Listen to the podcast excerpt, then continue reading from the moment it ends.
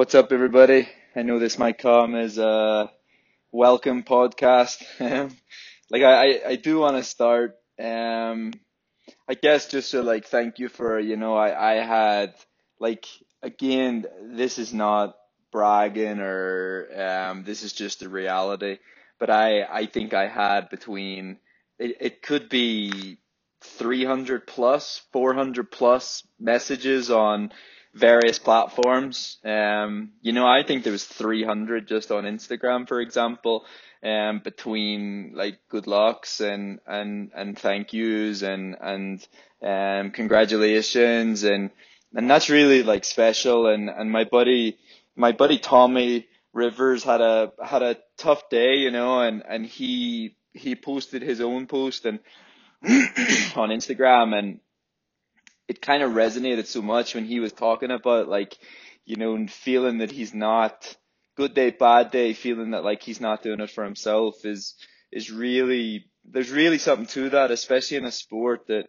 has been labeled and, and appears so almost like selfish and so like self driven and it's amazing to me that yes, yeah, so many people um obviously ever since the podcast has got behind me, like I, I think you're looking at um the amount of people that contact me now has probably gone up by a thousand percent, you know, like, um, of course in the past I, I still had good luck messages and I still had well done's and congratulations, but not to the same extent that like people, you know, get in touch now and, and say well done and, and congratulations and stuff like that. So, um, that, that would be the first, um, thing that I would, that I would say. Um, the, second would be that I, I'm really sore today.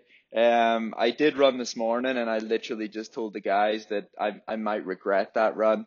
Um, I like to run the day after, like purely purely just because if I'm honest, I just love running.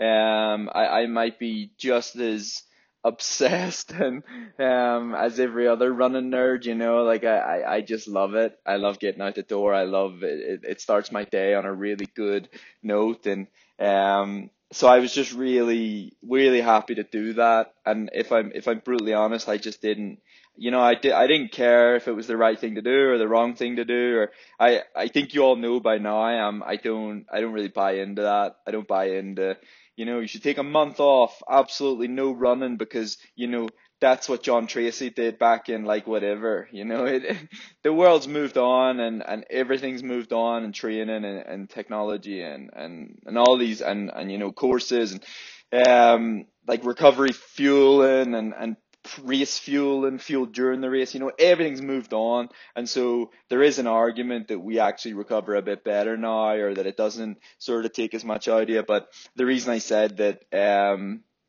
I might be regretting that now is because every t- every time I like have a sleep, I had a nap and I and I woke up and I I just feel more pain. Um, but I, I listened to a really good book on um, David Goggins and, and a guy called Jesse Itzler. Um, and, and, you know, Goggins is really sore after a trail race and, um, he, he, you know, turns to Jesse and his feet are fucked and all this kind of stuff. And, and he's like, I earned that, you know, and so, um, any pain that's going on in my body right now, it's, it's good pain, it's fatigue, it's, um, it, it's a testament to how hard I pushed. And if there wasn't pain, well, then it would tell me that I didn't try. Um, and that certainly wasn't the case. So, um, I guess that's the second thing. Um, third thing, look, um, I hit an Olympo, Olympic auto, um, qualifier. Um, maybe it's not an auto qualifier. It's a, it's an Olympic standard. Um, there was various ways to hit standards. Um, and I'll, I'll list those for you. So at the, at the world champs, they allowed the, the top 10 guys at the world champs in Doha were given a standard. It's the equivalent to being given like a qualifying time, you know, it's like, okay, you just came ninth in Doha. Doesn't matter that you ran two hours and 15 minutes. You, you have a standard. Um, so the way the standards were top 10 at world champs, top 10 at any world marathon major. So world marathon majors, as, as you guys are probably aware, or if you're not, um, Tokyo, London, Boston, Berlin, um, fuck.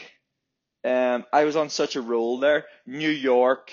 Um, there's one other. Um, World Marathon because that's gonna piss me off. Um, yeah, Tokyo, Boston, London, Berlin. Um, it must be Chicago. Let me get the list up. I th- I think it must be Chicago and New York. Obviously, is the one that I um Tokyo, Boston, London, Berlin, Chicago, and New York City. I knew there was six. Is that six? One, two, three, four, five, six, six. Um, if you come top 10 at any of those races, um, it, it's also counted as an automatic standard. Um, and then top five at a gold label, which Houston Marathon is now a gold label. Um, last year it was silver. This year it was gold it achieved gold standard last year. So the field that I competed with last year was good enough for gold standard. Um, and then obviously the field this year, if you guys seen the field, it was even better. You know, I think there was, um, 10 guys who had broke like 209.30.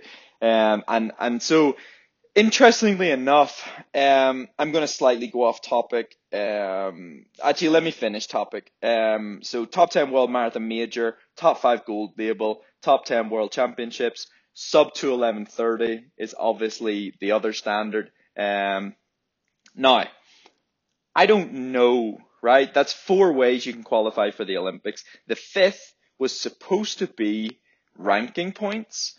Um, and, and that kind of got canned when like, you know, there was something like 80 people had, um, like ran the standard or something like that. Um, so th- this is where it's confusing. Paul Pollock actually messaged me today and um, was was you know asking like had I heard anything? Did I know anything about how this qualification might work? Um, and what he's talking about there is we don't know when the if let's say the let's say the World Athletics as they're known as now decide actually when we and it wouldn't be the World Athletics, it would be um, I think it's the Tokyo Olympic Association. So let's say they decide, you know what, we said 80 was the maximum, and 80 is going to be the maximum, so um, we're only going to take 80. We have no idea who they filter into that field first, i.e., um, do they say the best way of qual, the best standard you can possibly get was coming top 10 at the world champs. So everybody that came top 10 at the world champs, if their country has selected them and it's three per country, those guys go in first. So let's say eight of those guys, you know, um, and then they're going to say, and then next best we think is top 10 at a world marathon major. How many people selected from their country got top 10 at world marathon major? Okay, 22 people, you know, and then there's 30 in the race. Then do they say the next best way to qualify was top five at a gold label? This is just an example, right? And so then maybe there's 30 people that go in that way. And now you've got 50 or 60 athletes in the race and there's only 20 spots left, do they just take the 20th fastest people?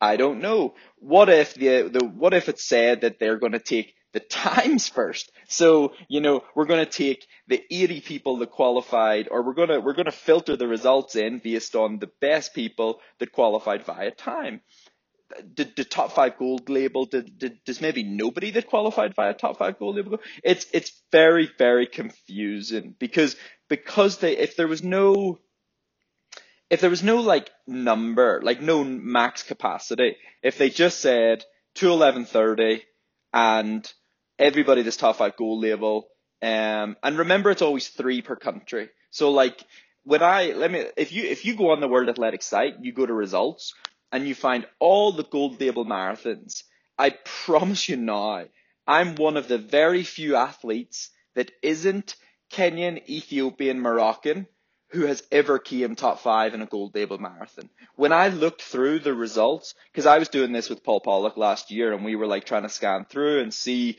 um, roughly where we sit, etc., etc. Um, it was very difficult to find anybody in those results that wasn't um, Kenyan, Moroccan, Ethiopian, or or Japanese, very very like little. Um, so yeah, it's it's um, it's interesting. I don't know. Um, it's a shame that I don't know. Um, and it, it's I don't know because all the information isn't there. It's not that I don't understand the process. Um, I just don't. With with them saying that it, that it's definitely a maximum of eighty, it, it can be pretty confusing. Um, next thing, obviously the race. So the race was um, it, it was really really tough. Um, I was mentally exhausted yesterday, like really exhausted, and and part of that was the whole week leading in with you know little niggles and and like uh, like these little niggles were bad enough that every time I like stood up, I was testing them and touching. I kept feeling the back of my hamstring with my thumbs, kept digging my thumb in and thinking, oh, that feels tender. Um, stressful enough that it was a really stressful week. Um, but I think I said on the podcast quite clearly that it was going to set a precedent whereby you know, it was one of the, it's not the first time I've ever had an injury because the bad injury in London 2016, but I knew it was nowhere near as bad as that. And it was obviously going to set a precedent for the future that next time I won't be as stressed if I'm carrying a little injury. Um, so I, obviously that's like important and it's dealt with and it's done. Um, I was pretty stressed the race week. Race morning was the first morning that I woke up and I didn't have any pain in the in anything like hamstring, adductor, glute.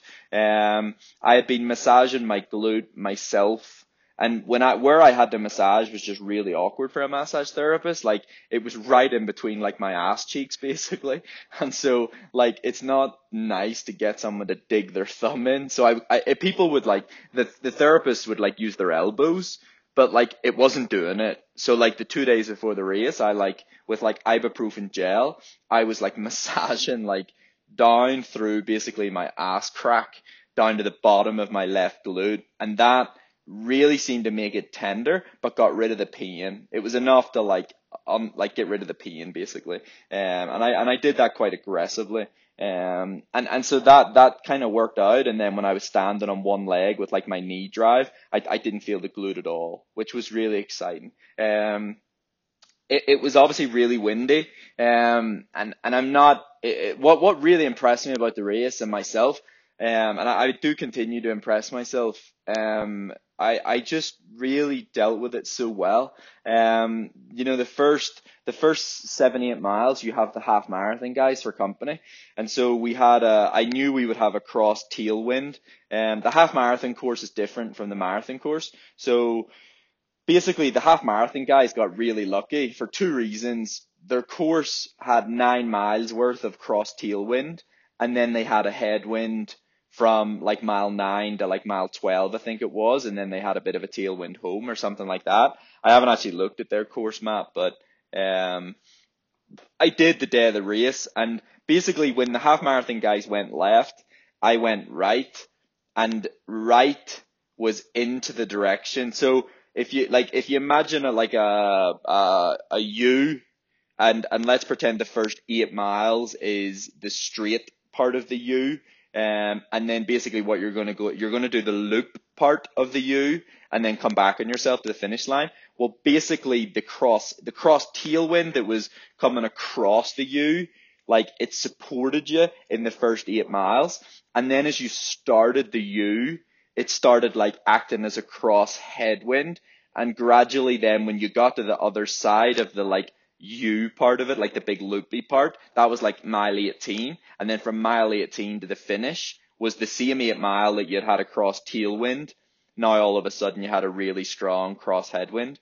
Um, and so you kind of like from mile, from mile like, probably like mile eight to like mile 18, it was a very subtle crosswind. But like when it's 18 miles per hour, a crosswind still feels blustery. And um, like there was one mile in particular, and funny enough, it was where I had went the wrong way the year before, and and it was just it felt like a headwind, and it felt like a little bit uphill, and and and it's mad. Like I, I ended up running like something like a 515 or something, and like it it was just really frustrating because I knew the task at hand. I knew I knew that if I ran a 515, it was going to be really difficult to make that back up because I knew that the final eight miles were going to be into a fucking headwind. So like, I found myself getting frustrated, like, like almost like being like, for fuck's sake, Houston, like, why, you know, like why today? Why why does today have to be 18 mile per hour winds? And I knew like the next day, which was like today, was going to be like four or five mile per hour, and I was just like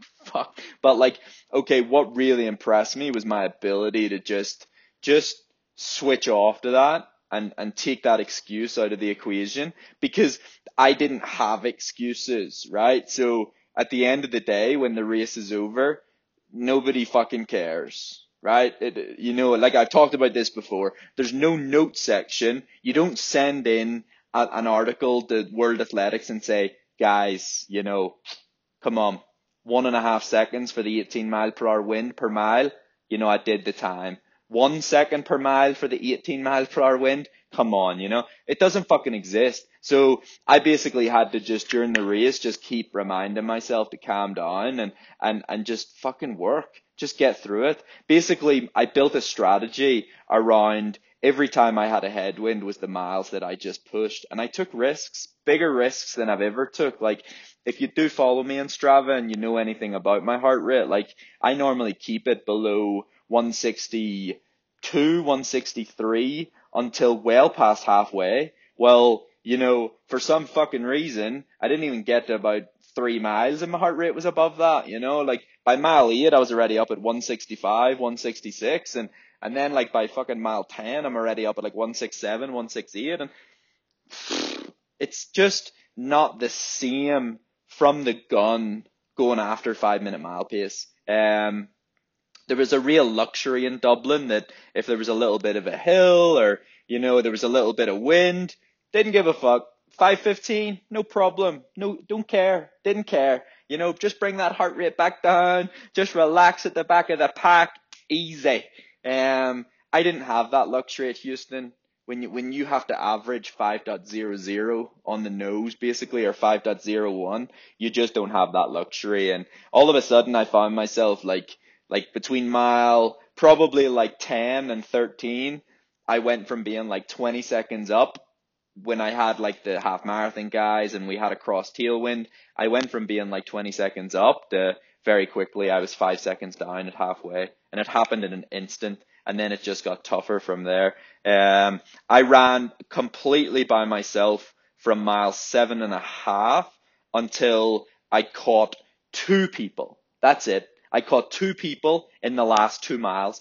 Every other step of the way, completely by myself. Um, how that is a problem is you're running in the middle of a main road, big fucking wide, think dual carriageway, and you don't know at the top of the street if you're going to turn left or right. It's impossible to like know an entire race course. So you're getting to the bottom of a street and you're going, oh, I think we turn right.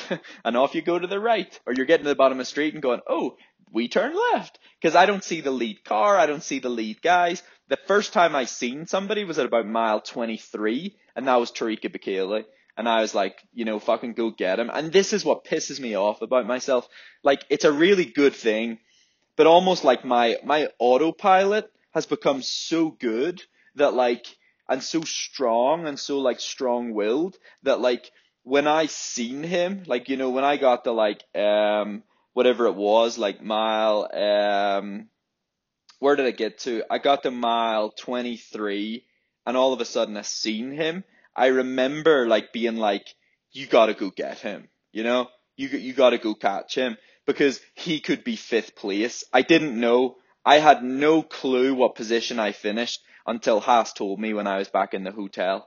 I had no idea. I just thought I was 21 seconds off running the Olympic time, and I thought because how strong the field was that I was maybe like ninth, eighth or ninth, because you know I'd only passed two people, but also, apparently I ran the last 10k faster than anybody else in the race. Um, that's really, really good. That's really impressive.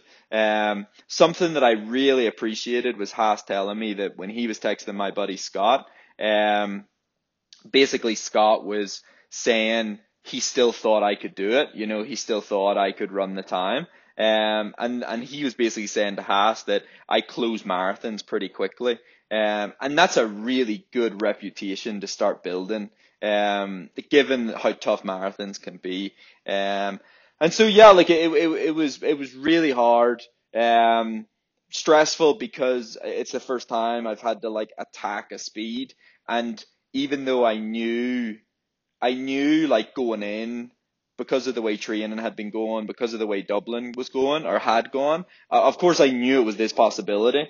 Um, but but let me tell you, like the marathon and and your body doesn't owe you anything. Um, I talked to Alan the day before the marathon, Alan Storey, and and I was I was telling him about like you know the the problems I'd had that week and the weather and um it, it wasn't a negative conversation. It was a it was it was a great conversation, but one of the things we talked about, and we've always talked about this, is when you reach a new level of performance. So let's say, you know, you were a 245 runner and you run 240, okay? Or you were a 243 runner and you run 239.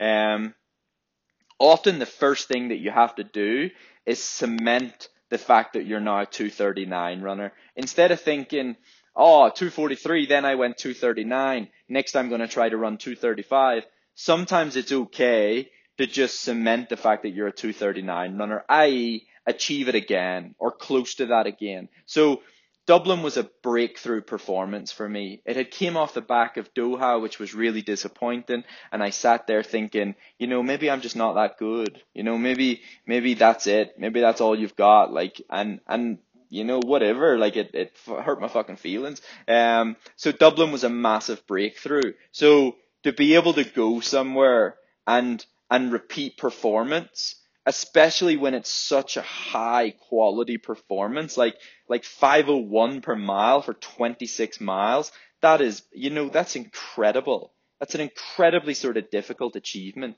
Um, and so that was really important. Um, and, and I definitely think I did that. Um, I think it told me that Dublin isn't a tough course. Um, I and I re- I swear to God, I mean that. Like, I I for whatever reason just thought I'd find 90 seconds no problem whatsoever. Like for whatever reason, I just thought, oh, pff, I'll find 90 seconds like no problem, gift. Um, and that just wasn't the case whatsoever. Um, it it I definitely didn't find 90 seconds. Um, now the wind definitely played a role in that. But what made Houston tough is that every single mile is flat. So, like you, you, there's no excuses. You have to just stay on pace. Um, and that's actually surprisingly tough to do. Um, it works the same muscle groups. There's just, there's just no relaxing from the, from the, the second that the gun goes, there's just no remorse. You're just, you just have to get after it. Um, and, and like I say, I, I, I found that tough. Um, that was really tough.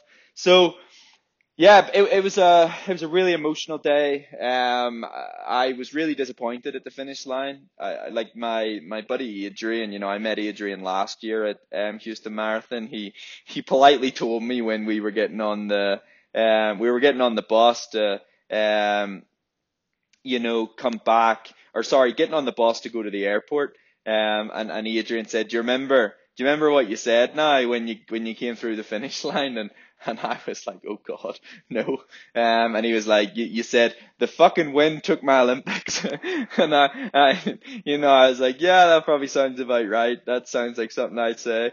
Um, and then he said, but sure, you got the Olympics, you know, top five. And I said, you know, correct, it did. And, um, you, you know, like, sorry for, sorry for being a bit of a, bit of a prick um, coming through the finish line. But you know, I, I, also pointed out that the wind wasn't there, fault like, and it, it was just it was just an unfortunate day. Um, it, it, it was just a tough day.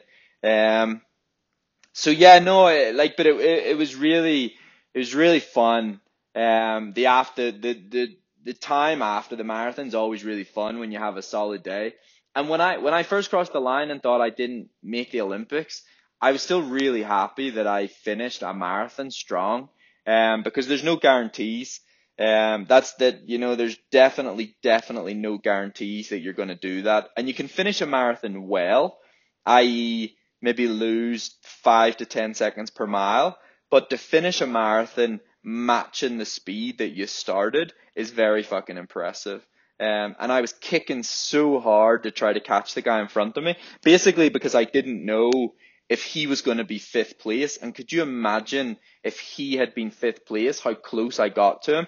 But at least I would have knew I didn't have anything left. I, I literally put everything on the line to try and catch him. I had a massive stitch and my muscles were just fucking wrecked. But I was still kicking up the, well, I did, I thought I was kicking. When I seen a video, it really, I didn't look like I was sprinting at all. Um, so no, very exciting. Um, you know, it, it, it, it leaves me in a really nice position no matter, no matter what happens with world athletics and, you know, no matter, no matter what decisions are made in the next, um, in the next couple of weeks or the next couple of months, um, no matter what other Irish guys do, um, in the next couple of weeks, in the next couple of months, um, like I, I dare I say, like, it would be very difficult not to be selected, even if another Irish person did um, run competitively,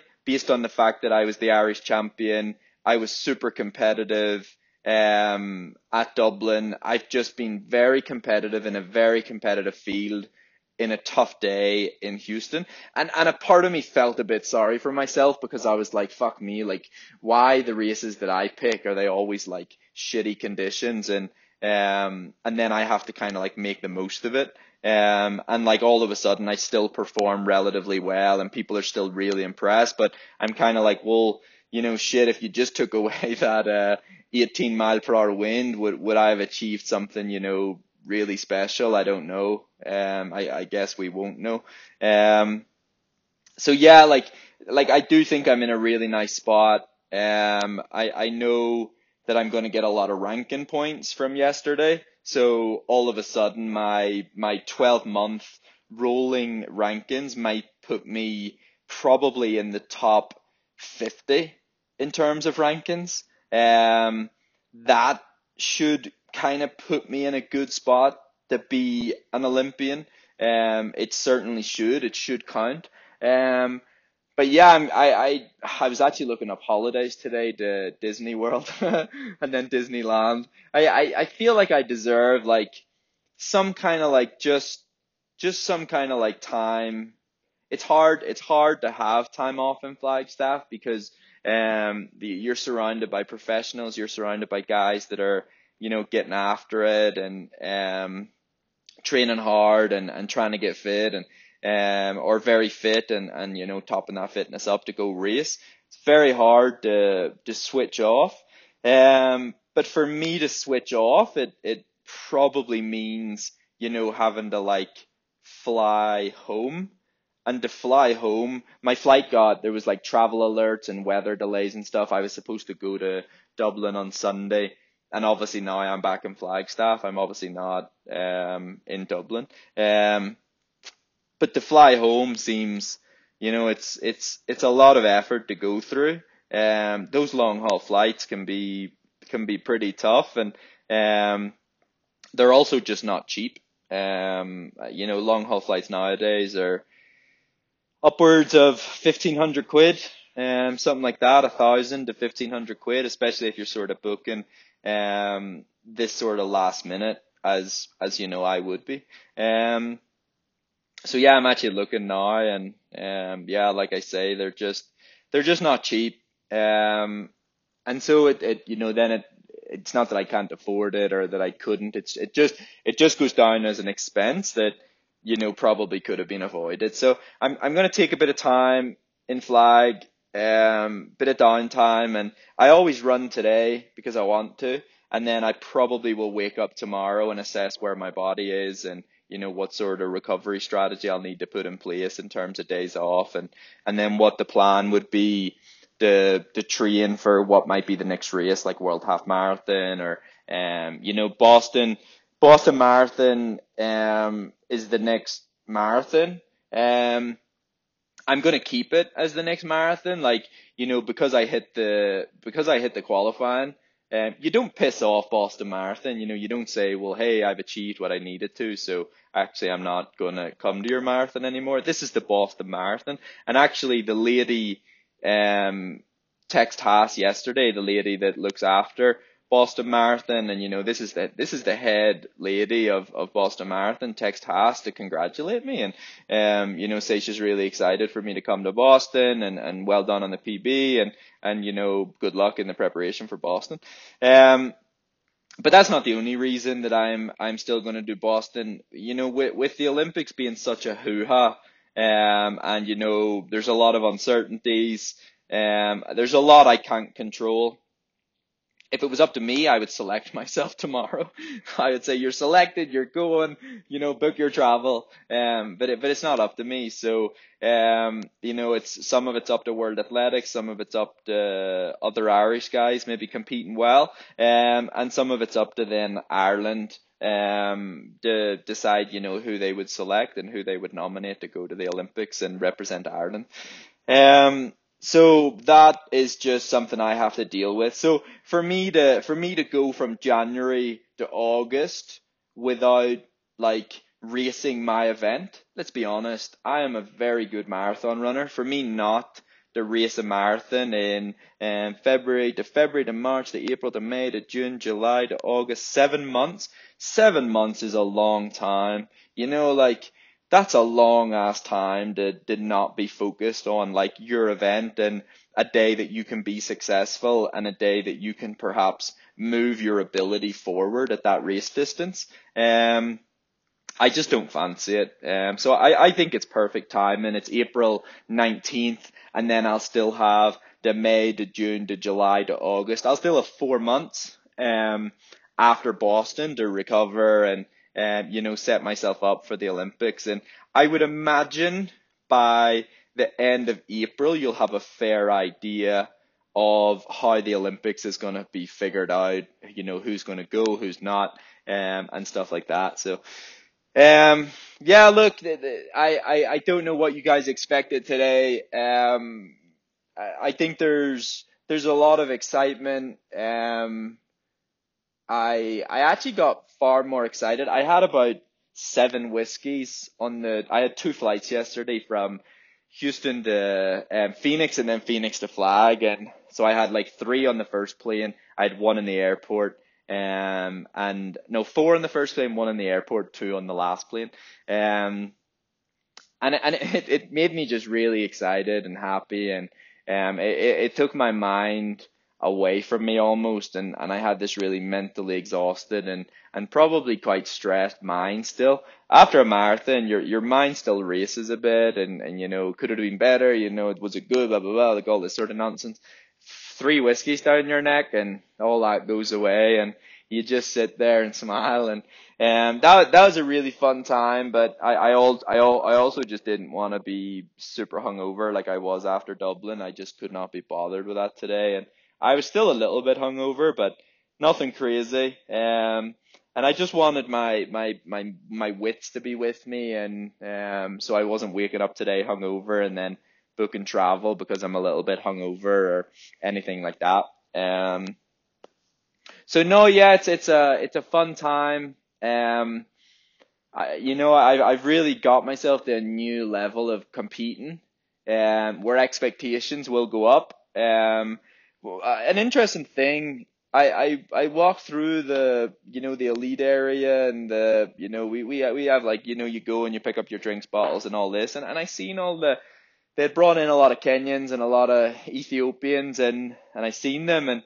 I I walked sort of back to my hotel room and, and in my head I went fucking beat them all Stephen and like I I was actually really surprised at myself about that you know I was like all right calm down but like it's a new place that I've got to that like you know a part of me after Dublin like I genuinely believe that like I told you guys that I think there's this myth in athletics that you know and and it's a fucking solid myth that like Kenyans and Ethiopians and Moroccans and Bahrain and Eritrea and you know the, East African cultures are known for being really good at marathon and um and it's a bit like the All Blacks being awesome at rugby.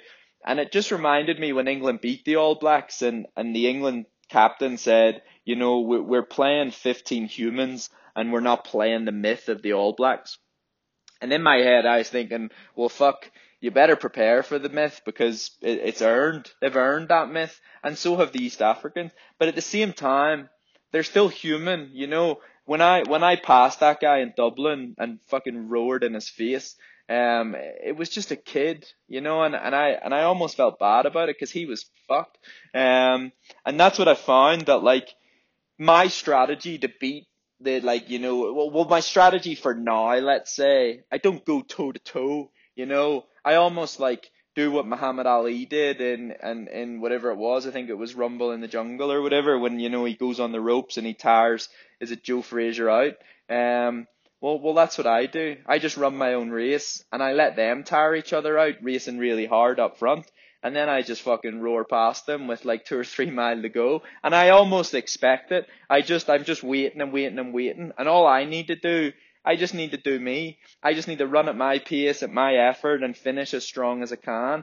And it just, it just happens naturally. All of a sudden you start picking them off and you know, I'm sure, I'm sure as I get better and I get stronger and I find new ways to, you know, new things to work on or, um, like, you know, this, this, this period was yoga and stuff like this. Like, there's always going to be things that I can improve maybe with, maybe it's more training, you know, maybe it's not like averaging 92 mile a week when you know that these guys are averaging 110, 120, et cetera, et cetera. Um, you know, maybe you just naturally, you're even closer, but as, as the race is unfolding, you just don't fall back as much. And so in the final stages, you're maybe getting up right close to maybe even the leaders and stuff. Um, so yeah, no, look, really exciting times. Um, and, and yeah, like a, like a, a, a massive thank you. Um, and yeah, like what, what a time to be alive, eh? Um, fucking brilliant day for us. So, um, I, I'm hoping that secures the Olympics. That, that would be a massive, massive achievement. Um, and, and if it does or it doesn't, it's a massive achievement all the same. Um, to even to even be in the the meeting, the selectors meeting, you know, or even even to be considered because you're one of the few that you know has that qualifying, um, is really special. All right, guys, thank you. Cheers for listening. Bye bye now.